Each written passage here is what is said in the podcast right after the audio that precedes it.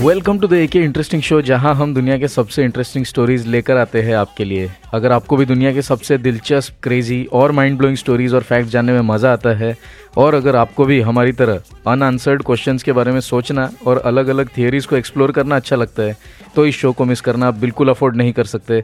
मैं हूँ आपका होस्ट साइमो द स्नाइपर और मेरे साथ है फिर एक बार इस शो के को होस्ट और मेरे दोस्त Roman Apollo. Welcome to the show Roman. I am sure कि मेरी तरह तुझे भी अनआंसर्ड क्वेश्चंस को एक्सप्लोर करना बहुत अच्छा लगता है और कितने इंपॉर्टेंट होते हैं अनआंसर्ड क्वेश्चंस तेरी ओपिनियन में। हाय सैमो नहीं, तूने बहुत सही क्वेश्चन पूछा कि ये अनआंसर्ड क्वेश्चंस के बारे में सोचना इम्पोर्टेंट है और इससे अपने को बहुत कुछ पता भी चलता है काफ़ी न्यू इन्वेंशंस न्यू डिस्कवरीज ये इसी क्वेश्चंस की वजह से होते हैं, जो अपने दिमाग में बैठ जाते हैं और अपन उसके पीछे ढूंढना चालू कर देते हैं ये ऐसा क्यों होता है? ऐसा क्यों हो, होगा? तो ये बहुत ही इंपॉर्टेंट है स्पेशली साइंटिस्ट के लिए तो यही एक मेन मोटो होगा कुछ नए डिस्कवरीज या न्यू इन्वेंशन करने का। बहुत बहुत सही बोला। मेरे ख्याल से साइंटिस्ट जो होते हैं उनको सबसे पहले यही ढूंढना होता है कि आज की डेट में सबसे बड़े अनआंसर्ड क्वेश्चंस कौन से हैं और फिर शायद उनको आंसर करने के पीछे वो अपनी खोज शुरू करते हैं। तो मैं भी जब इस तरह के कोई अनआंसर्ड क्वेश्चंस को इनकाउंटर करता हूँ तो मुझे बड़ा अच्छा लगता है उसके बारे में सोचना। क्योंकि अक्सर ऐसे जो क्वेश्चंस होते हैं, इसके पीछे हाइपोथेसिस या थियरीज बहुत सारी होती है। लेकिन कोई डेफिनेटिव उनमें से क्लियर कट विनर कोई एक पर्टिकुलर थियरी निकल के कई बार नहीं भी आती है। तो ऐसा ही कुछ लेकर आज मैं आया हूँ। लास्ट वीक में जुरासिक पार्क देख रहा था। ऐसे ही मन किया है कि ज़रा पुराने यादों को ताज़ा किया जाए। हमारे टाइम पे जुरासिक पार्क आई थी बहुत हम्म। ज़्यादा पॉपुलर हुई थी। जो फ़र्स्ट पार्ट है उसकी बात कर रहा हूँ। स्टीफन स्पीलबर्ग जो है इनके डायरेक्टर थे और उस समय टैक्स फ्री हो गई थी मूवी पता है टैक्स फ्री हुआ करती थी मूवीज़ जब बहुत ज़्यादा पॉपुलर हो जाती थी। बराबर हाँ। बराबर। तो वही मैं देख रहा था तो मेरे दिमाग में ये आया कि यार डायनासोर्स इतने ह्यूज थे जाइगेंटिक थे उसमें तो टीरेक्स को बहुत ज़्यादा दिखाया लेकिन इसके अलावा भी बहुत सारे हर्बीवोरस डायनासोर्स अक्सर बहुत ज़्यादा जाइगेंटिक साइज़ के होते थे बहुत ही ज़्यादा बड़े। तो मैं ये सोच रहा था कि डायनासोर्स तो चले गए लेकिन आज की डेट में क्यों दूसरे एनिमल्स जो है वो इतने बड़े क्यों नहीं होते? तो होने चाहिए ना क्या रीज़न क्या है? इतना बड़ा नहीं होने का। तो ये मैं सोच रहा हम्म, था। हाँ तो जब मैं इसके ऊपर पढ़ना शुरू किया तो मुझे कुछ ऐसा ही मिला कि बहुत सारे हाइपोथेसिस और थियरीज है। तो वही आज मैं लेकर आया हूँ हमारे लिसनर्स के लिए। नहीं तो बहुत ही सही टॉपिक है तेरा और तू जैसा बोल रहा था कि अनआंसर्ड क्वेश्चंस तो देखना ये अनआंसर्ड क्वेश्चन के पीछे अपन जब लग जाते हैं तो सिर्फ़ उसी का आंसर नहीं बट काफ़ी अलग अलग चीज़ें भी पता चलती है। जैसे अभी तो डायनोसर का बोल रहा है तो मेरे ख्याल से तेरे को अभी कई प्रजाति डायनासोर्स के बारे में पता चला होगा। तो वो जो मूवीज़ का मूवी का बात कर रहा था, मुझे अभी भी याद है। एक क्रेज़ था वो ज़माने में इंग्लिश मूवीज़ काफ़ी कम हुआ करती थी, और ये बहुत ही फ़ेमस हुई थी। मुझे याद है, मेरे पेरेंट्स के साथ में गया था। और उसमें से बेस्ट सीन मुझे जो अभी याद आ रहा है वो जो बच्चे रहते वो ट्रैप रहते हैं हीरो के साथ पीछे से वो एक डायनोसर आता है और वो जेली खाते रहता है और वो जेली मूव होता है। तुझे याद है क्या हाँ मुझे वो वाला सीन याद है वो जो फुटस्टेप आता है ना तो उससे वो पानी हिलता है उसके ग्लास में एक रखा रहता है गाड़ी में तो उसमें ऐसे वाइब्रेशन दिखते हैं तो और उस जमाने में वो कितना डर लगता था वो मूवी देखने में मतलब हम लोग छोटे थे तब वो भी है। लेकिन बहुत ही सही मूवी थी, बहुत ही सही मूवी थी। मैं भी बहुत एक अच्छा टॉपिक लेके आया हूँ आज और ये जोम्बिस के बारे में है। इसमें मैं ये बताऊँगा कि कैसे एक लिविंग थिंग असल में जोम्बी बन जाता है। तो मैं ज़्यादा इसके बारे में डिस्क्लोज नहीं करूँगा अभी, इसका थोड़ा सस्पेंस बनाए रखूँगा। यार, क्या ज़बरदस्त टॉपिक है यार जोम्बीज़ ये भी मूवीज़ में बहुत ज़्यादा दिखाए थे, क्या ट्वेंटी टू डेज़ लेटर, ऐसा ऐसा एक मूवी था ना, बहुत बहुत ज़्यादा पॉपुलर था, बहुत डरावनी भी थी वो टाइम पे। वायरल अटैक हो जाता है वायरल इन्फेक्शन की वजह से बहुत सारे लोग जॉम्बी में कन्वर्ट हो जाते हैं, ऐसे ही कुछ था मेरे ख्याल से। तो रियल लाइफ में कैसे जॉम्बी बनते हैं डेफिनेटली काफ़ी मज़ा आएगा सुनने में। तो चले शुरू करते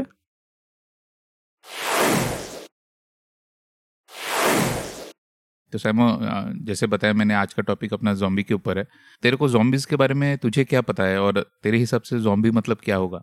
तो यार, जो मूवीज़ में देखा है ना, उसमें ऐसा होता था कि ये ज़िंदा तो होते थे, लेकिन जैसी एक नॉर्मल ह्यूमन बींग की एक्टिविटी होती है, इनकी वैसी नहीं होती। ऐसे बिल्कुल भटकते हुए नज़र आते हैं और इनके लाइफ में बस ऐसे ही रहता है कि इनको खाना है और शायद सोते भी नहीं है ये।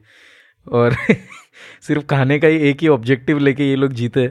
बाकी मतलब जनरली यही सब मूवीज़ में देखा है तो इनको जनरली मैंने देखा है कि इनको पेन की भी फीलिंग नहीं दिखाते कि कुछ लग गया कट गया तो भी कोई फ़र्क नहीं हा, मतलब हाथ कट रहा है वहाँ पे पैर कट रहा है फिर भी वो दौड़े जा रहा है खाने के पीछे शायद क्या बोलेंगे उसको खा रहा होगा या उसको सामने वाले को इन्फेक्ट करने के चक्कर में दौड़ता रहता है वो हमेशा उसके पीछे यही देखा है ज़्यादा। हाँ नहीं मैंने भी जो मूवीज़ और सीरीज़ में देखा है उसमें भी मतलब ऐसा लगता है कि जॉम्बिस में मतलब सोचने की क्षमता होती नहीं है और उनके दिमाग में कुछ एक एक मोटिव फिट किया जाता है, जैसे जैसे तू बोल रहा है खाने की या फिर तो देखना मोस्ट ऑफ़ द मूवीज़ में ऐसा दिखाते कि जॉम्बीज जो नॉन जॉम्बीज है उनको उनके पीछे पड़ जाते हैं उनको खाने के लिए। और फिर उन्हें भी जॉम्बीज बना लेते हैं। हम्म, हम्म। तो वैसे इस टॉपिक्स पे तो जैसे बोला कि बहुत ढेर सारी मूवीज़ है जैसे रेसिडेंट एविल हो गई डॉन ऑफ़ द डेड और रिसेंटली अगर तू गेम ऑफ़ थ्रोन्स भी देखेगा ना तो उसमें वो बियॉन्ड द वॉल जो नाइट किंग की आर्मी दिखाती है उसमें भी देखना तो वो जॉम्बिस टाइप के रहते हैं लोग। हम्म, हम्म, हम्म, बहुत ही बढ़िया सीरीज़ मैंने देखी कोरियन थी लेकिन वो सीरीज़, उसका नाम था किंगडम।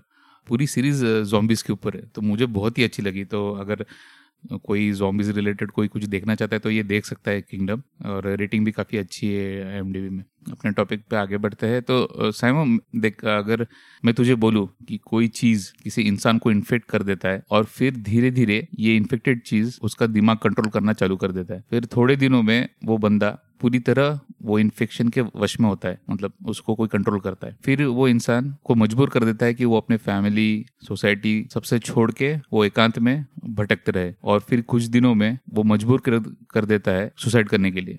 काफ़ी भयानक काफ़ी भयानक सिचुएशन हो जाएगी ऐसी अगर हो जाए किसी को। वैसे तो कुछ बीमारियाँ हो, होती होगी जो दिमाग पे जो है मतलब वायरल या बैक्टीरियल होने के बावजूद दिमाग पे असर कर जाए। जैसे फॉर एग्जांपल रेबीज़ होता है ना कि पागल कुत्ता काटता है। हम्म, हम्म। पागल क्या बोलूँ? रैबिड बोलना चाहिए। रैबिड कुत्ता काट लेता है और फिर वो इंसान भी पागल हो जाता है।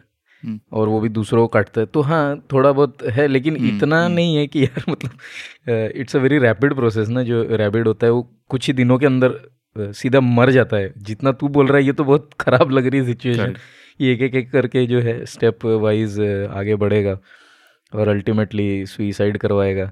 तो बड़ी ग्रिम पिक्चर पेंट हो रही है लेकिन हाँ। नहीं सही में मतलब मैं भी जब इसके बारे में पढ़ा तो मुझे भी लगा यार ये तो बहुत ही सिनिस्टर या, या क्रूएल बोल सकता है या ग्रीम जैसा तूने बोला है। और बट ये कोई फिक्शनल स्टोरी नहीं है ये एक्चुअल में होता है लेकिन इंसानों के ऊपर नहीं ये चीटियों या एंड्स के साथ होता है। आई होप कि साइंटिस्ट इसके ऊपर लैब में कुछ ये ना चालू कर दे रिसर्च वगैरह जिससे कि ये एंड से ह्यूमन पे आ जाए। अरे यार ये सही में मतलब अगर अगर कोई करता कर रहा भी होगा तो वो बहुत ही हिडन होगा और शायद हम तक पहुंचेगा नहीं। जैसे तूने अभी रिसेंटली सुना होगा जो अपना अभी कोविड नाइन्टीन वायरस पे भी काफ़ी इस पे चर्चा हुई कि वो मैन मेड वायरस था। इंजीनियर्ड था लेकिन ये भी खैर एनी वेज कॉन्ट्रोवर्शियल है और इसका कोई क्लियर कट ये नहीं है कंक्लूजन निकला नहीं है राइट हाँ लेकिन लेकिन ये सब चीज़ें जब लिविंग थिंग पे हो हो सकता है तो ऐसा भी लगता है कि कभी ये इंसानों या पे भी होने के चांसेस है। बट ठीक है चल आ, आ, मैं और डिटेल में बताता हूँ कि एक्चुअली ये जॉम्बी एंड्स क्या होते हैं और आ, कैसे ये लोग इन्फेक्ट होते हैं। ओफियोकॉर्डिसिप्स यूनिलेटरिस फंगस नामक एक पैरासिटिक फंगी है। जो कि एंड्स को जोम्बिस बना देती है। और ये फंगी का एक ही मकसद है अपनी आबादी को बढ़ाना और अपने मुद्दे को फैलाना। ये फंगस ट्रॉपिकल फॉरेस्ट में पाया जाता है। जैसे ब्राज़ील के अमेजन फॉरेस्ट है, जहाँ जोम्बी एंड्स के काफ़ी केसेस मिले हैं। अच्छा तू केसेस ऐसे बोल रहा है जैसे कि कोई साइंटिस्ट मतलब इनको स्टडी करता है और ढूंढता रहता है और ये क्या हॉस्पिटलाइज कराता है क्या इनको केसेस हाँ के, केसेस इस पर रिसर्च तो काफ़ी होती है। लेकिन मतलब मेरा बोलने का मतलब था कि काफ़ी एंड फंगी से इन्फेक्ट होते हैं ये रीजन में काफ़ी ट्रॉपिकल फॉरेस्ट में। नॉर्मली ये फंगी अटैक्स कारपेंटर एंड्स के ऊपर होता है। और कारपेंटर एंड्स मतलब जो बड़े एंड्स जो कि वुड में गड्ढा बना के नेस्ट बना सकते हैं उनको कारपेंटर एंड्स बोलते हैं। अच्छा हो गया तूने बताया कि कारपेंटर एंड सिर्फ़ वुड में गड्ढा करते मेरा तो इमेजिनेशन यहाँ पहुँच गया था कि पता नहीं ये एंड शायद घर पे चेयर वेयर बना के बेड वेड बना के रहते होंगे इसलिए कारपेंटर बोलते। हाँ, ठीक है। नहीं नहीं सही बोला। अभी इंसानों का क्या है वो किसको भी कोई भी नाम दे देते। हैं अभी एंड वो एंड को थोड़ी पता है कि उसका नाम कारपेंटर एंड है। तो ये जो स्पेशल टाइप का फंगी है इसके स्पोर्स जंगल में फैले हुए रहते हैं और ये स्पोर्स कारपेंटर एंड्स के ऊपर चिपक जाता है। अभी अगर तू बोलेगा स्पोर्स क्या होता है तो स्पोर्स ये एक माइक्रोस्कोपिक बायोलॉजिकल पार्टिकल्स होते हैं जो बड़े होके फंगी में डेवलप कर सकते हैं। मतलब तू बोल सकता है कि प्लांट हम्म। की जो सीड्स है उस टाइप का ये जैसे प्लांट का जैसे फ्लावर का पोलन होता है उस टाइप का है ना? हाँ एग्जैक्टली एग्जैक्टली ये स्पोर्स जब कारपेंटर एंड के ऊपर चिपकता है तो वो एक एंजाइम रिलीज़ करता है और एंड्स के जो एक्सोस्केलेटन को पेयर्स करके एंड्स के बॉडी के अंदर चले जाता है एक्सोस्केलेटन ने बाहर वाला उनका तो एक्सोस्केलेटन ही होता है एंडो तो होता नहीं है ना एग्जैक्टली exactly. हम्म। तो उसको कोई एंजाइम्स रिलीज़ करके उसमें से वो लोग अंदर चले जाते हैं हम्म। और एक बार जब फंगी बॉडी के अंदर जाती है फिर वो अंदर खुद को पॉपुलेट करना चालू कर देती है। और फिर एक बार पॉपुलेशन सफिशेंट हो जाता है ना तो वो बॉडी में एक बायो एक्टिव कंपाउंड सेक्रेट करती है, जिससे वो एंड के सेंट्रल नर्वस सिस्टम जिसको सीएनएस भी कहते हैं, उसको कंट्रोल कर सकती है उसके बाद। तो पहले तो वो अंदर एक्सोस्केलेटन से पेयर्स करके अंदर घुस जाती है, उसके बाद वो खुद को पॉपुलेट करते हैं वहाँ पे। और फिर जब उनकी तादाद काफ़ी हो जाती है तो वो लोग एक कंपाउंड सेक्रेट करते हैं अंदर जिससे वो एंट के जो सेंट्रल नर्वस सिस्टम है उसको कंट्रोल करती है। ओके। okay. तो इसके बाद फंगी एंट को अपने सोसाइटी और नेस्ट से अलग जाने के लिए मजबूर कर देता है। तो जैसे मैंने काफ़ी जगह पढ़ा है वो एटलीस्ट कुछ दिनों तक वो नॉर्मली बिहेव करता है। और फिर धीरे धीरे उसको मजबूर करता है कि वो अपने झुंड से जैसे तेरे को पता है एंड्स नॉर्मली उनका सोसाइटी रहता है और एक झुंड में वो काम करते हैं। बट कुछ दिनों के बाद उसको वो फंगी अपने सोसाइटी या नेस्ट से अलग जाने के लिए मजबूर कर देता है। और इसके बाद वो एंट को ऐसे जगह की तलाश में डायरेक्ट करता है जहाँ टेम्परेचर और ह्यूमिडिटी फंगी ग्रोथ के लिए एकदम फेवरेबल हो। वाह मैन वाह क्या क्या ज़बरदस्त इन्होंने टेक्निक ढूंढी है इस फंगस ने। अमेजिंग यार अमेजिंग मतलब पूरा उसका ब्रेन को कंट्रोल कर रहा है वो लिटरली हाँ और और मतलब ह्यूमिडिटी टेम्परेचर और इवन एक पर्टिकुलर ऊंचाई है, कहते हैं करीब करीब पच्चीस सेंटीमीटर के ऊपर जो है मतलब ज़मीन से पच्चीस सेंटीमीटर के ऊपर कोई अगर जगह होगा ना तो वो वहाँ पे उसको लेके जाता है। तो वहाँ पे उनका एकदम फेवरेबल कंडीशन रहता है ताकि वो फंगी का ग्रोथ और अच्छे से हो सके। तो ये ये सब सुन के ना ऐसा लगता है कि जैसे कि कोई लॉर्ड ऑफ़ द रिंग्स की स्टोरी चल रही है या फिर कोई एक साइंस फिक्शन चल रहा है। कि हाँ सच में एकदम साईफाई जैसा लगता है कि ऐसा कोई हो रहा है। भले ही वो बहुत छोटे स्केल पे, यानी हमारे कंपैरिजन में चीटियों के स्केल पे हो रहा है, लेकिन it's amazing to you know think of a fungus which controls the entire central nervous system और the brain of an ant और दूसरी बात है, मैं इन साइंटिस्ट को भी बड़ा अप्रिशिएट करना चाहूँगा यार कि जो इस तरह की रिसर्च कर रहे हैं, जो इतने डिटेल में जाके इतना टाइम स्पेंड करते हैं और इस तरह की इन्फॉर्मेशन ढूंढ के लेकर आते हैं, जिससे कि हम बेहतर समझ पाते हैं कि नेचर किस तरीके से काम करता है और it's it's really amazing work this scientist do really want to appreciate या नहीं तो तूने जैसे ये एपिसोड की शुरुआत की थी अनसॉल्व क्वेश्चंस तो मेरे ख्याल से यही जो जिस जिसमें ये कीड़ा रहता है अनसॉल्व क्वेश्चंस को ढूँढने का। हम्म, हम्म। तो इसी से हमें ये सब पता चलता है। तो फिर वो एंड जैसे कि बता रहा था कि वो एंड को मजबूर कर देता है एक ऐसे जगह की तलाश करने में जहाँ टेम्परेचर और ह्यूमिडिटी फंगी ग्रोथ के लिए एकदम फेवरेबल हो और ज़मीन से थोड़ा ऊपर रहे। तो एक बार ये फेवरेबल पोजीशन में मिलने के बाद फंगी एंड को कंपेल कर देता है कि कोई पत्ते के पास कोई लीफ या पत्ते में जाके डेथ बाइट लेने के लिए या डेथ बाइट और साइंटिस्ट ये भी बोलते हैं डेथ ग्रिप ये दोनों चीज़। है ये क्या होता है भाई? डेथ बाइट या डेथ ग्रिप क्या होता है मतलब? ये डेथ बाइट क्या होता है? कोई पत्ता है ना तो उसके नीचे जाके एंट हम्म। पत्तियों को वेन्स को ना ऐसा पकड़ लेता है मुँह से और वो पकड़ के वैसे ही रह जाता है। जब तक वो मर नहीं जाता छोड़ेगा नहीं। और वो जब तक मरेगा नहीं वो वैसे ही पकड़ के बैठ जाता है। तो इसलिए साइंटिस्ट ने ये डेथ बाइट नाम रखा है। ओ माय गुडनेस और डेथ ग्रिप क्या होता है? कई जगह इसको डेथ बाइट का नाम दिया गया है कहीं डेथ ग्रिप का नाम दिया है बट केस एक ही है क्या वो लीफ के वेन्स को पकड़ के पकड़ लेता है और मरने का इंतज़ार करता है। तो बहुत ही एकदम क्रूएल लगता है ये सब सुन के, बट ये एक्चुअली होता है। इसका रीज़न क्या है? क्या वो मरने के बाद वो एंट गिरना नहीं चाहिए? इसीलिए फंगी उसको मजबूर करता है कि तू ऐसे ही पत्ते के नीचे जाके उसको पकड़ के रहे, ताकि तू अगर मरे भी तो वो नीचे ना गिरे। इसके पीछे भी रीज़न है। दुनिया की सबसे बड़ी बड़ी स्टोरीज तो नेचर ने लिख दी है, मुझे लगता है।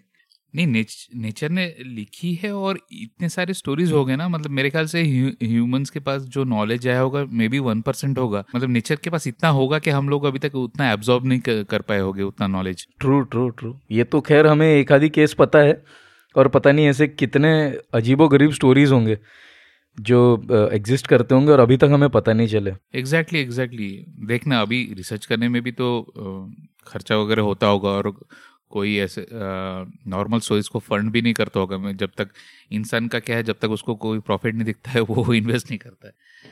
तेरा ये डायलॉग जो है ना ये हर एपिसोड में एक ना एक बार आ ही जाता है। जब तक इंसान को प्रॉफिट नहीं दिखता तब तक वो कुछ नहीं करता। नहीं मैं भी देख जो असलियत है वो तो है यार। अभी तेरे को एक तो प्रॉफिट हो सकता है ये मॉनिटरी हो या फिर अच्छे के लिए हो मतलब डिपेंड करता है इंसान टू इंसान।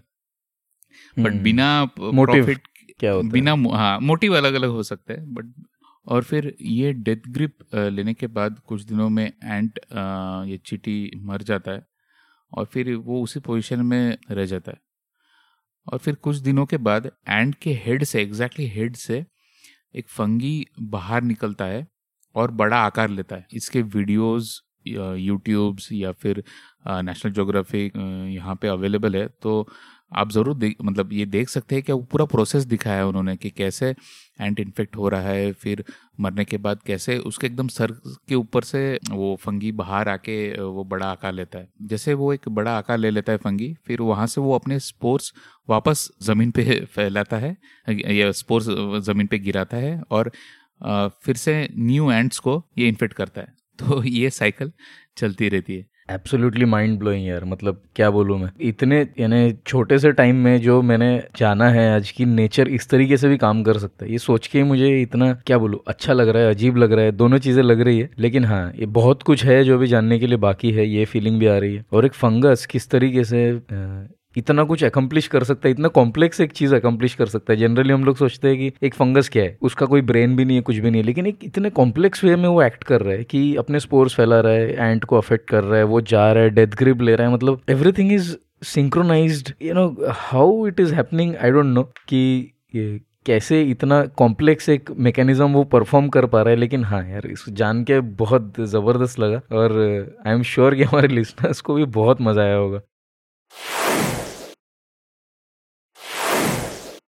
तो भले ही जुरासिक पार्क जो मूवी थी वो फिक्शनल थी, लेकिन इसके जो बड़े ही मैजेस्टिक जो डायनासोर इसमें दिखाए गए थे, और कई बार बहुत ही डरावने इन फ़िल्मों में, लेकिन ये बिल्कुल भी फिक्शनल नहीं थे, ये रियल क्रीचर्स थे, जो जिसके एविडेंस हमको मिले हैं मतलब इनके फॉसिल रिकॉर्ड्स के बेसिस पे, हमको इनके एविडेंस मिले तो dinosaurs were very much real their size and their shape shown in the movies was pretty much real तो ये डेफिनेटली थे tens of millions of years ago ये लोग हमारी धरती के ऊपर राज करते थे। Right right? भले ये डिफ़िकल्ट हो इमेजिन करने के लिए, लेकिन जो डायनासोर्स धरती पर थे, वो एक छः मजली बिल्डिंग सिक्स स्टोरी बिल्डिंग से भी ऊँचे थे कई केसेस में। और 45 टन के आसपास का इनका वज़न होता था। 45 टन कैन यू इमेजिन मतलब एक पूरा भरा हुआ ट्रक अगर तू इमेजिन करेगा तो उसका वज़न कहीं 20 से 25 टन के बीच में होता है। दो भरे हुए पूरे ट्रक्स का वेट इनका एक एक का होता था और सिक्स स्टोरीड बिल्डिंग से भी ऊँचे कई बार होते थे वो। ये ये मूवी में मुझे याद है जो शाकाहारी डायनोसर दिखाए थे ना वो काफ़ी ऊँचे दिखाए थे। तो क्या वो सच में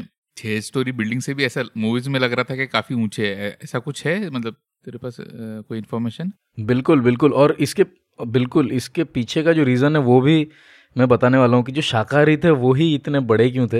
हम्म। आज की डेट में अगर तू लैंड एनिमल्स को देखेगा तो सबसे बड़े जो है अफ्रीकन बुश एलिफेंट जो है ये सबसे बड़ा है लैंड एनिमल की बात कर रहा हूँ इसका वज़न ज़्यादा से ज़्यादा तेरह टन का होता है मैक्सिमम थर्टीन टन अच्छा। और बहुत ऊँचा हो गया तो eleven feet so eleven feet and thirteen ton which is nowhere comparable to the you know the living dinosaurs and average dinosaur जो सबसे बड़े सांप भी है दुनिया में वो भी पच्चीस फीट से बड़े नहीं होते। अच्छा। तो प्रश्न यही है कि ऐसा क्यों हुआ? कि डायनासोर्स इतने बड़े थे और आज की डेट में कोई एक भी ऐसा जीव नहीं है जो उनके कंपेरेबल हो। नहीं इसमें मेरे को और एक आ, मतलब मेरे क्वेश्चन आ रहा है। मतलब मैंने सुना है क्या सुना है मुझे एग्जैक्ट पता नहीं लेकिन कहते हैं कि पहले के ज़माने के लोग काफ़ी ऊँचे होते थे। अभी धीरे धीरे इंसानों की हाइट भी कम होती है। Is it a true fact इसके बारे में भी हम डिस्कस करने वाले क्योंकि ये सारी चीज़ें ना कनेक्टेड है। जो तू जो तू क्वेश्चन पूछ रहा ना, वो बहुत कनेक्टेड क्वेश्चन है। देख इवोल्यूशन में कोई भी चीज़ बगैर किसी रीज़न के नहीं होती। इवोल्यूशन में हर चीज़ किसी ना किसी कारण की वजह से होती है। जैसे कि डार्विन्स मौत के बारे में तूने शायद सुना भी होगा पहले, कि एक ऐसा फूल मिला था, जिसका नेक्टर जो है ना, वो बहुत गहराई में था। मतलब फूल का शेप ऐसा था कि उसका नेक्टर को पहुँचने के लिए बहुत ऐसी लंबी क्या बोलेंगे उसको चोंच या सूंड जो भी बोले मेरे को एग्जैक्ट वर्ड नहीं पता लेकिन वो होना ज़रूरी था ताकि उसके नेक्टर तक कोई पहुँच जाए। हम्म, और डार्विन ने वो टाइम पे ये प्रेडिक्ट किया था कि अगर ये फूल एग्जिस्ट करता है तो इसका नेक्टर लेने वाला कोई मौत भी एग्जिस्ट करता होगा। और बाद में डार्विन के इनफैक्ट मौत के बाद सॉरी मौत और मौत थोड़ा कन्फ्यूजिंग हो गया डार्विन के डेथ के बाद ऐसा एक मौत मिला भी था। अच्छा। जो कि ये प्रूव करता है कि इवोल्यूशन में जो है वो कोई भी चीज़ बगैर किसी रीज़न के एग्जिस्ट नहीं करती। हर हम्म। चीज़ के पीछे एक रीज़न होता है। तो पहला क्वेश्चन ये उठता है आज के हमारे डिस्कशन में कि जो एनिमल्स है वो बड़े होते ही क्यों हैं? जैसे कि हमने ऑब्ज़र्व किया था कि हर्बीवोर्स अक्सर बड़े होते हैं एज़ कंपेयर टू कार्निवोर्स तो हर्बीवोर्स के केस में अगर आज की डेट में तो देखेगा जो एनिमल्स एग्जिस्ट करते हैं एलिफेंट्स और जिराफ ये सबसे बड़े एनिमल्स हैं।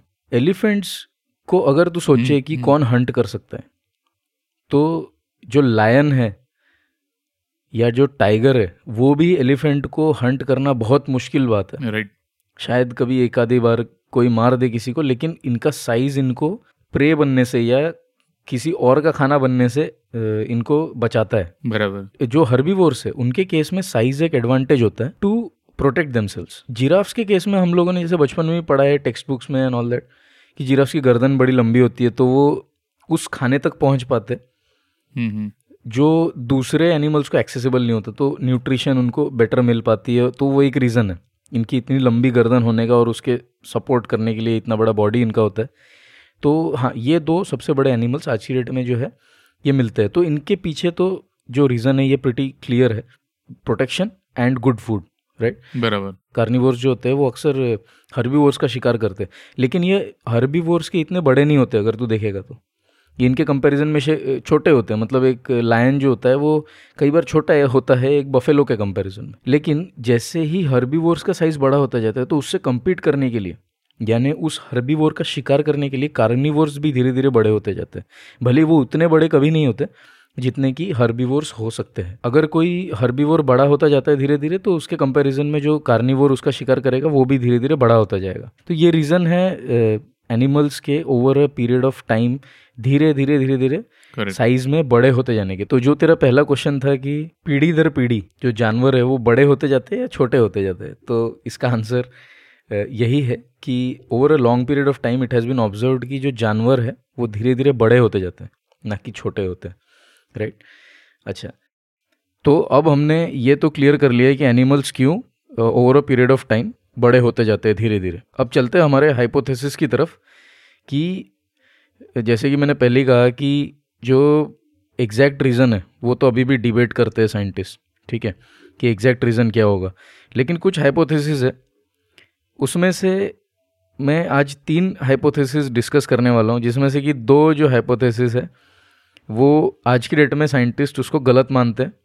और एक हाइपोथेसिस डिस्कस करने वाला हूँ जो आज की डेट में वैलिड मानी जाती है, जिसके ऊपर डिबेट है, लेकिन वैलिड मानी जाती है। तो तुझे गेस करना है कि जो मैं थियोरी बता रहा हूँ वो सही होने वाली है या गलत होने वाली है। ठीक है? तो पहली हाइपोथेसिस के साथ शुरू कर रहा हूँ।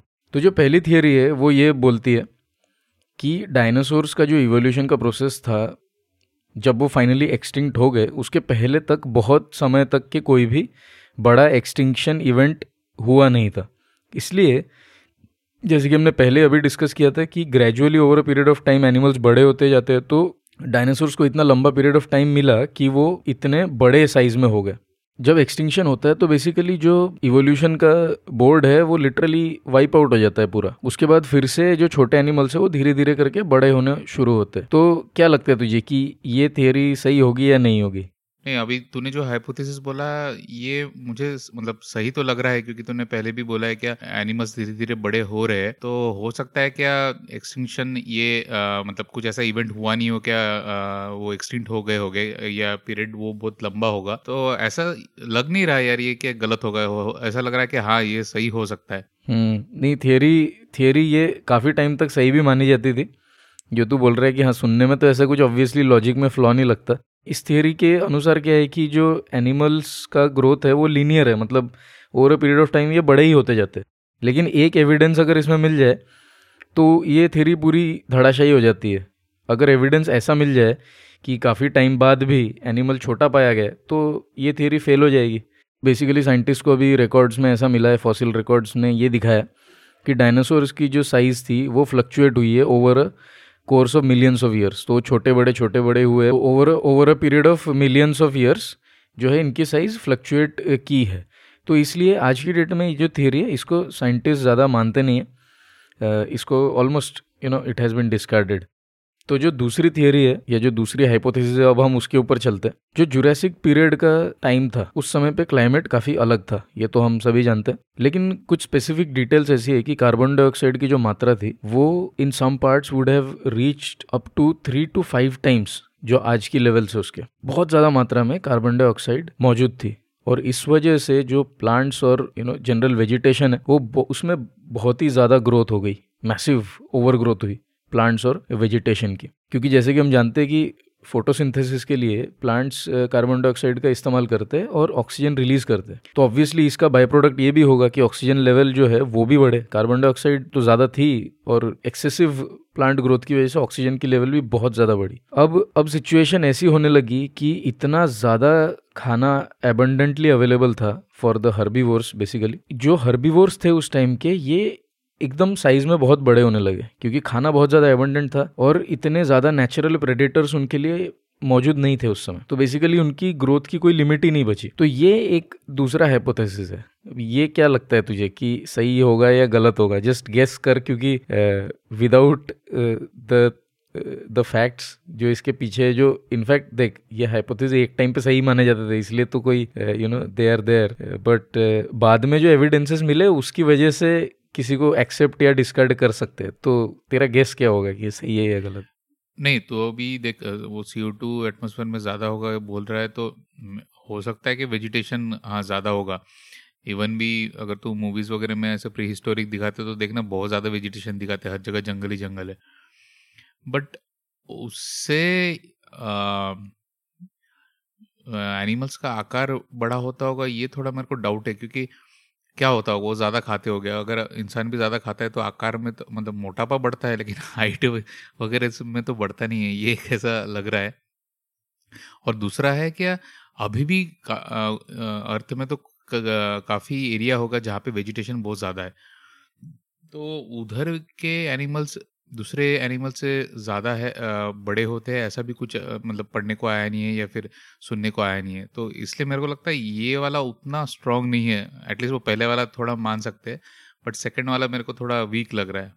अगर खाना बहुत एविडेंस में अवेलेबल है तो उल्टा जो भी एनिमल्स है वो और आलसी बन जाएँगे और मूवमेंट वूवमेंट भी कम हो जाएगी। तो ये भी एक ऐसा सोच रहा था। तो इससे उल्टा तो लेजीनेस की वजह से शायद उतना ग्रोथ ना हो।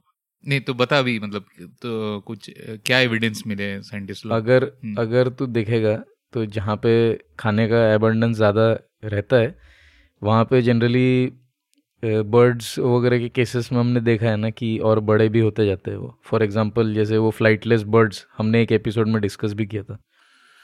तो उसमें अगर देखेगा तो they once had flight and basically they lost flight because कि उनको खाना बहुत इजीली अवेलेबल था। तो लेजीनेस वाली बात तो सही बोल रहे हैं कि उन्होंने अपनी फ़्लाइट की क्षमता तो खो दी लेकिन वो साइज़ में बहुत ज़्यादा हाँ, बड़े हो गए as compare to what they were earlier तो ये एक जनरेशन में इसका इफ़ेक्ट कुछ नहीं है तो मोटापे की तरह दिखेगा कि ज़्यादा खाना खा लिया तो मोटा हो गया। लेकिन जब रिसोर्सेस एबंडेंटली अवेलेबल होते हैं तो जनरेशन आफ्टर जनरेशन साइज़ में ग्रोथ मिलता है। इसके पीछे वन ऑफ़ द रीजंस जो बोला जाता है वो है कि अर्ली चाइल्डहुड का जो न्यूट्रिशन होता है वो बड़ा इंपॉर्टेंट होता है। और अगर अर्ली चाइल्डहुड में अच्छा न्यूट्रिशन मिले तो जो है ओवरऑल साइज़ स्पीशीज़ का बढ़ सकता है। इनफैक्ट ह्यूमंस के केस में this has been considered to be one of the reasons की जो ह्यूमंस का साइज़ पीढ़ी दर पीढ़ी बड़ा है। थोड़ा सा डिबेटेबल है ये कई रीजन्स में एक्सेप्शंस भी दिखे हैं कि नहीं बढ़ा है लेकिन let's say for example US में तो हम्म। उनका बड़ा है generation to generation you know their human size have increased anyways वो एक अलग टॉपिक है। खैर तेरा अंदाज़ा बिल्कुल सही है कि ये वाला जो हाइपोथेसिस है इसको भी खारिज कर दिया गया है इसको डिबंक कर दिया गया बेसिकली जो जियोलॉजिकल और फॉसिल रिकॉर्ड्स बाद में मिले थे उसमें ये पता चला था कि उस समय के जो ऑक्सीजन लेवल्स थे वो बेसिकली आज के डेट के जो ऑक्सीजन लेवल्स थे उसी के आसपास थे। तो या हाई लेवल ऑफ़ ऑक्सीजन्स का जो है थियोरी वो नहीं इसमें काम हम्म, करता है। ओके तो अब चलते हम लोग अपने आखिरी थियोरी पे। तो हमने दो तो गलत बता ही दिए तो डेफिनेटली जो आखिरी होगी वो हाँ, सही होगी। राइट तो एक चीज़ पे ध्यान दे कि हम लोग कंपेयर कर रहे हैं डायनासोर्स को आज की डेट के लैंड एनिमल्स के साथ में। आज की डेट में जो सबसे बड़े लैंड एनिमल्स है वो सभी मैमल्स है अगर तू ध्यान देगा तो। और डायनासोर्स वेयर रेप्टाइल्स बराबर बराबर। इन दोनों के बीच में जो सबसे बड़ा फ़र्क है हम जानते हैं कि मैमल्स जो है डायरेक्ट बर्थ देते हैं अपने ऑफस्प्रिंग को जबकि रेप्टाइल्स जो है वो अंडे देते हैं। अब इसका क्या रिलेशन हुआ साइज़ के साथ मैं बताता हूँ।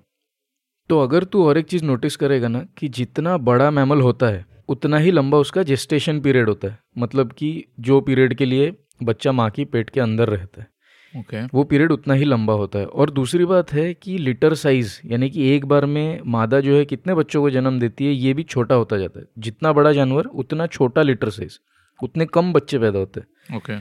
और जितना बड़ा जानवर उतना ही लंबा प्रेगनेंसी का पीरियड। फॉर एग्ज़ाम्पल अगर मैं बताऊँ तुझे कि आज की डेट के जो दो सबसे बड़े एनिमल्स है एलिफेंट्स है। एलिफेंट्स लगभग दो साल तक प्रेग्नेंट रहते हैं। अरे बाप रे मुझे भी नहीं पता था। और एक ही बच्चा हम्म। जन्म होता है एक बार में। जिराफ्स का फिफ्टीन मंथ्स का प्रेगनेंसी पीरियड है ऑन एन एवरेज उनका भी लिटर साइज़ इज़ वन एक ही बच्चा जन्म होता है। अब अब सोच ये जो पीरियड होता है प्रेगनेंसी वाला okay. इस समय क्या होता है कि मदर को बहुत ज़्यादा रिसोर्सेज की ज़रूरत पड़ती है क्योंकि ultimately she is consuming resources और वो रिसोर्सेज यूज़ हो रहे बच्चे को धीरे धीरे बड़ा करने के लिए राइट तो एक तो हो गया कि ये बहुत ही ज़्यादा रिसोर्स इंटेंसिव प्रोसेस है। और दूसरा है कि जिस समय मादा जो है प्रेग्नेंट होती है उस समय वो काफ़ी ज़्यादा वलनरेबल भी होती है कि वो कोई दूसरा प्रेडेटर उसका शिकार कर ले। तो कुल मिला के जो पिक्चर बन रहा है वो यही हो रहा है कि बहुत ज़्यादा एफर्ट लगती है एक बच्चे को पैदा करने में और उसको बड़ा करने में। जितना बड़ा साइज़ उतना ही ज़्यादा एफर्ट फॉर एग्ज़ाम्पल अगर हम एक कुत्ते का एग्ज़ाम्पल देखें तो एट अ टाइम छः से ऊपर बच्चे जन्म दे देती है कुत्ता और उनका पीरियड भी काफ़ी छोटा होता है प्रेगनेंसी का। तो इस डॉग्स के केस में कैसा है लो एफर्ट है बट एलिफेंट के केस में बहुत ज़्यादा एफर्ट है राइट तो इससे क्या होता है कि ये एक अपर लिमिट की तरह काम करता है मैमल्स के साइज़ को बड़ा करने के लिए। और बड़ा हो जाएगा तो और प्रोसेस ये डिफ़िकल्ट हो जाएगी, और ज़्यादा रिसोर्स इंटेंसिव हो जाएगी। इसलिए एक अपर लिमिट होता है कि कितना बड़ा हो सकता है मैमल लेकिन अगर तू डायनासोर के केस में देखेगा तो वो अंडे देता था एट अ टाइम चार या पाँच अंडे एक ही बार में दे देता था। और ये जो सारी प्रोसेस होती है, ये जो मादा है, उसके बॉडी के बाहर होती है। तो जो फीमेल होता है, उसको कोई डेंजर नहीं होता कि यू नो फिज़िकली कोई और उसका शिकार कर ले वगैरह। तो उस तरीके का कोई ख़तरा नहीं होता रिसोर्सेज बहुत कम लगते हैं इसमें। और जो बच्चा पैदा होता है वो बहुत रैपिडली बड़ा होता है, क्योंकि अंडे कंपेरेटिवली बहुत छोटे होते हैं और जो बच्चा होता है वो बहुत जल्दी रिसोर्स को कंज्यूम करता है और फिर बड़ा हो जाता है। तो ये एक एडवांटेज था डायनासोर्स को, जिसकी वजह से ये लोग इतने बड़े हो सके। लेकिन फिर मतलब एक क्वेश्चन ये आता है कि मतलब ऐसे बहुत सारे रेप्टाइल्स या बर्ड्स भी है जो अंडे देते हैं तो आ, ऐसा कोई टेंडेंसी उनमें भी है क्या? क्या मतलब? देख सबसे बड़ा मैं समझ गया तेरा पॉइंट कि जो इनसे सिमिलर अभी जो हमने एक थियरी की सिर्फ़ अंडे देने से ही अगर बड़े हो जाते हैं तब तो बहुत बहुत सारे एनिमल्स हो जाते हैं आज की डेट में। तो हाँ उस रीज़न पे भी मैं आता हूँ कि इनके पास और कौन से एडवांटेजेस थे। ये तो एक एडवांटेज होगी। दूसरा एडवांटेज ये था कि इनके स्केलेटल सिस्टम अलग होते हैं लैंड मैमल्स के कंपैरिजन में। ठीक है? अब स्केलेटल सिस्टम्स में क्या डिफरेंस होता है?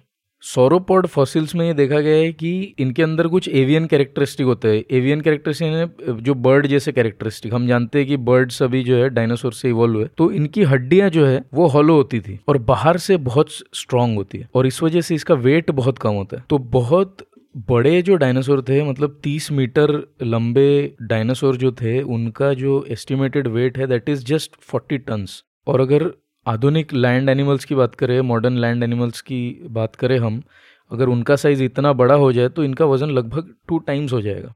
अब इतना ज़्यादा वेट अगर उनका हो जाएगा ना तो वो अपने ही वेट के अंदर क्रम्पल हो जाएँगे। जैसे कि तुझे पता होगा कि जो बहुत बड़े वेल्स होते हैं, अगर बीच हो जाए ना यानी बीच पे अगर आ जाए तो ये अपने ही वेट के अंदर कोलैप्स हो जाते हैं।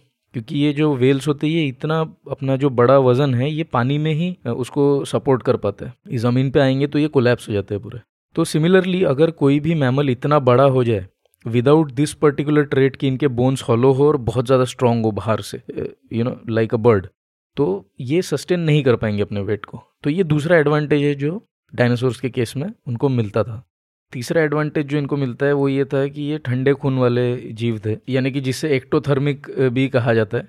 तो मैमल्स जैसे हम जानते हैं कि एंडोथर्मिक होता है वार्म ब्लडेड एनिमल्स होते हैं। और मैमल्स के केस में जो बॉडी है वो हीट जनरेट करती है और वो मेंटेन करती है अपना टेम्परेचर इंटरनली जबकि रेप्टाइल्स हम जानते हैं कि कोल्ड ब्लडेड होते हैं और वो एब्जॉर्ब करते हैं ना हीट एनवायरनमेंट से। जैसे क्रोकोडाइल्स वगैरह देखेगा, सांप देखेगा तो वो कई बार पत्थर के ऊपर पड़े रहते हैं ना? धूप सेकते हुए टाइप के। तो वो जो हीट है, वो बाहर से लेते हैं। तो इसलिए क्या है कि उनको ये जो हीट डिसिपेशन का प्रोसेस है, ये इनके लिए बिल्कुल ईजी है। अगर कोई मैमल इतना बड़ा हो जाए तो वो हीट डिसिपेट ही नहीं कर पाएगा अपनी बॉडी की। अगर कोई वार्म ब्लडेड एनिमल इतना बड़ा हो जाए तो। तो ये भी एक और रीज़न है, जो इनके फेवर में काम की तो यू नो मेरे ख्याल से इतना सब कुछ हमने अभी देखा, सुना, बहुत सारे एविडेंसेस कंपेयर किए, कुछ पुरानी थियरीज वगैरह। मुझे ऐसा लगता है कि it might be a combination of many of these factors तो ये सब फैक्टर्स मिला के जैसे बड़ा एक्सटिंक्शन इवेंट हुआ भी नहीं बहुत टाइम तक। उनके अंदर ये एवियन टाइप के फीचर्स थे बोन्स हॉलो थे, ठंडे खून के थे, वो बहुत ज़्यादा वेजिटेशन थी। ये सभी फैक्टर्स मिलजुल के मुझे लगता है कि it would have cause the dinosaurs to become so huge तुझे क्या लगता है? मुझे ना तेरा ये हाइपोथेसिस सोचने पे मजबूर कर दे रहा है और ऐसे बहुत सारे प्रश्न आ रहे हैं क्या तूने जो अभी कैरेक्टरिस्टिक्स बोले ऐसा एक दो तीन चार करके तूने जो गिना है तो ऐसा कोई कैरेक्टरिस्टिक है क्या? मतलब अभी के एनिमल्स में जो कि तूने जितने भी गिनाए वो सभी इसी आज के ज़माने के एनिमल्स में है? Uh, मेरे ख्याल से तो देख बिट्स एंड पीसेस में बहुत सारे फीचर्स अलग अलग के पास है जैसे बर्ड्स के पास में एक फीचर है कि उनके बोन्स हॉलो है। बराबर। लेकिन फिर वो वार्म ब्लडेड है तो कोल्ड ब्लडेड वाला सीन नहीं है उनका।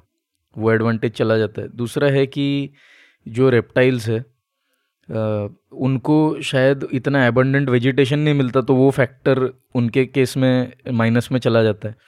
तो सभी जो फैक्टर है वो शायद मिलना आज की डेट में इम्पॉसिबल हो जितने हमने पाँचों चीज़ें बताई।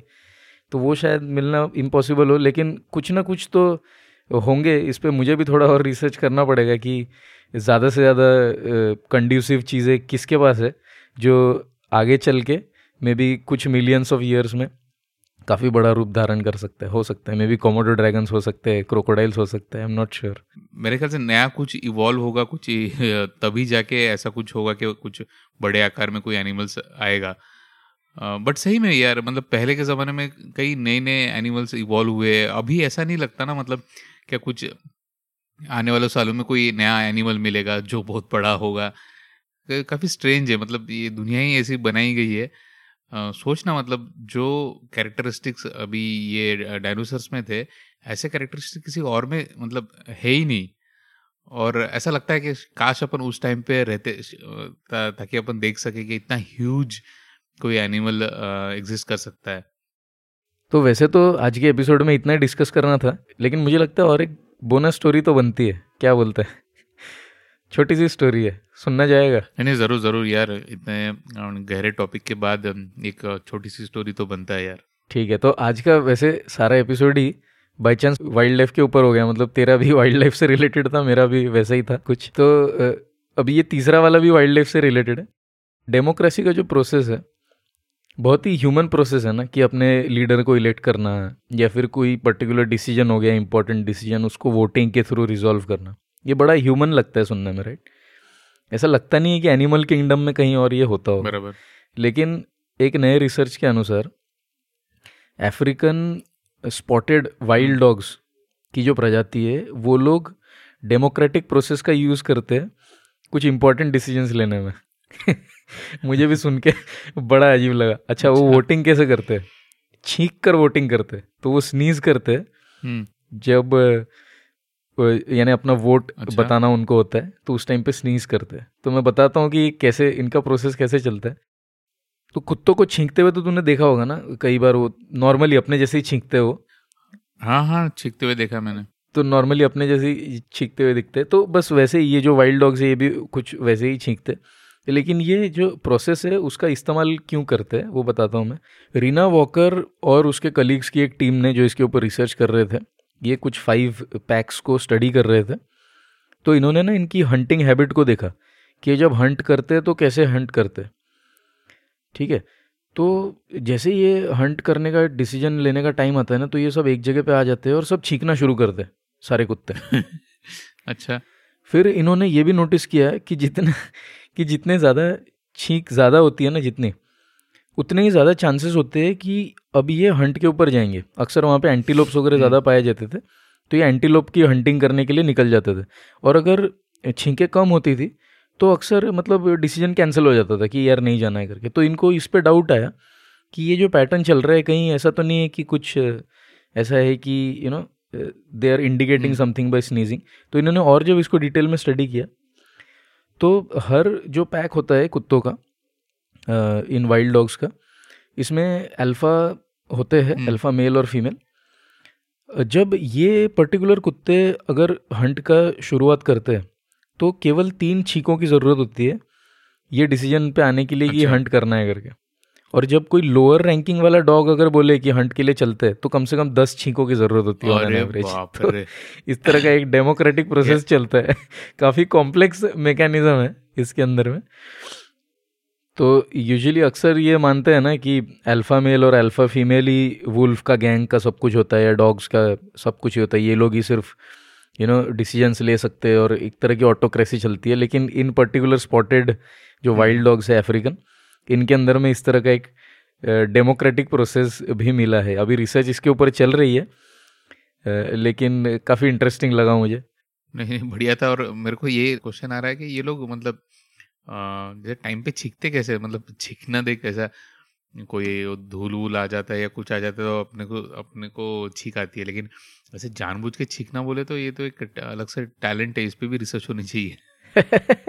मैंने भी यही सोचा था कि छींकना तो इनवॉलेंट्री प्रोसेस बोलते हैं ना कि अपना कंट्रोल नहीं होता उसके ऊपर कोई जानबूझ के थोड़ी ना छींक सकता तो मुझे लगता है कि शायद ऐसा होगा कि वो छींकने जैसा आवाज़ करते होंगे लेकिन शायद वो छींकते नहीं होंगे।